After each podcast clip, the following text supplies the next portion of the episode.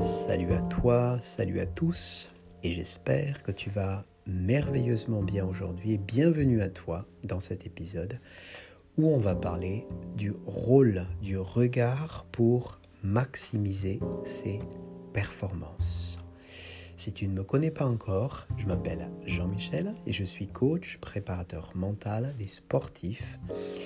Et donc aujourd'hui, on va parler d'un sujet super intéressant qui va être le rôle du regard pour performer.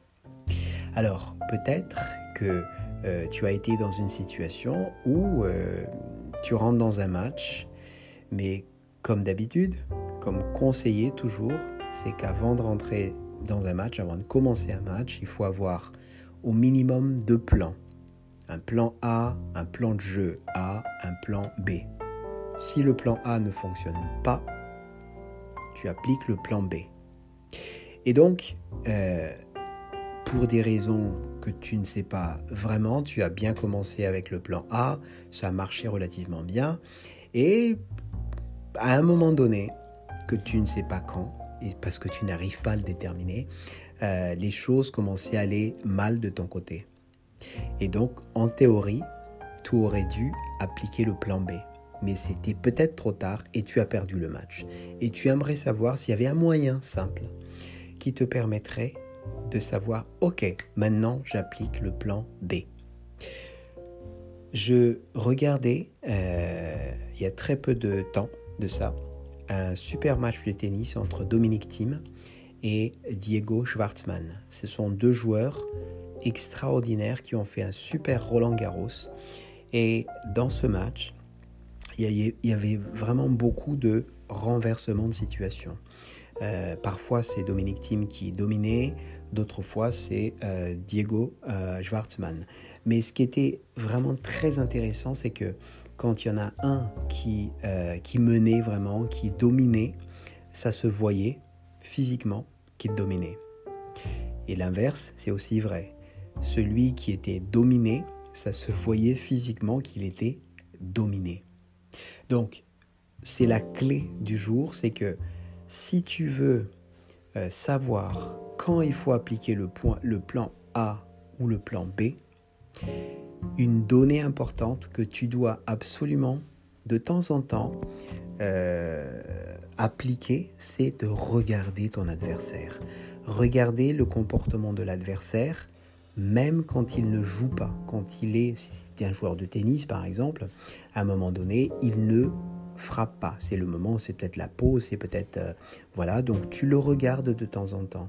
S'il vient de gagner un point, ou s'il vient de perdre un point, ou s'il vient de... C'est sa manière de... Voilà, il vient de gagner un point, comment il se comporte. Donc t'essayes pas, évidemment, de mettre, de, de mettre le focus à 100% là-dessus, mais de temps en temps, regarde-le, parce que tu vas utiliser, tu vas pouvoir utiliser ces données tel que son comportement, qui pourrait être inhabituel, ou, euh, et qui va te permettre de te dire, ok, c'est maintenant que je vais passer au plan B. Et euh, ces regards, ou cette, euh, voilà, ce regard vers ton adversaire, ça peut,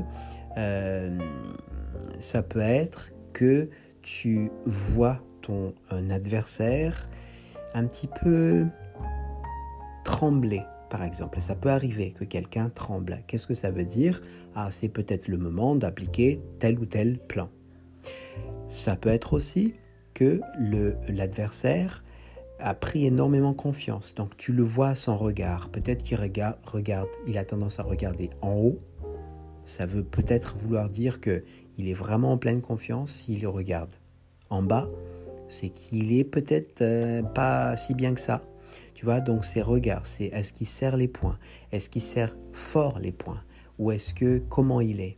Donc, essaye juste de regarder euh, son comportement et ça te permettra sans doute de, euh, de t'aider à savoir est-ce que je peux appliquer ce plan-là ou ce plan-là. Donc, bien sûr, le focus doit être toujours sur ce que toi tu peux faire, mais cette information supplémentaire que tu récupères à partir de ton regard peut vraiment te faire avancer vers une, meilleure performance de ton côté pour pouvoir passer, rester sur le plan A ou passer au plan B.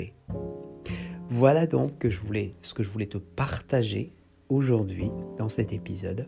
Si tu as des questions, n'hésite surtout pas à m'envoyer un petit email à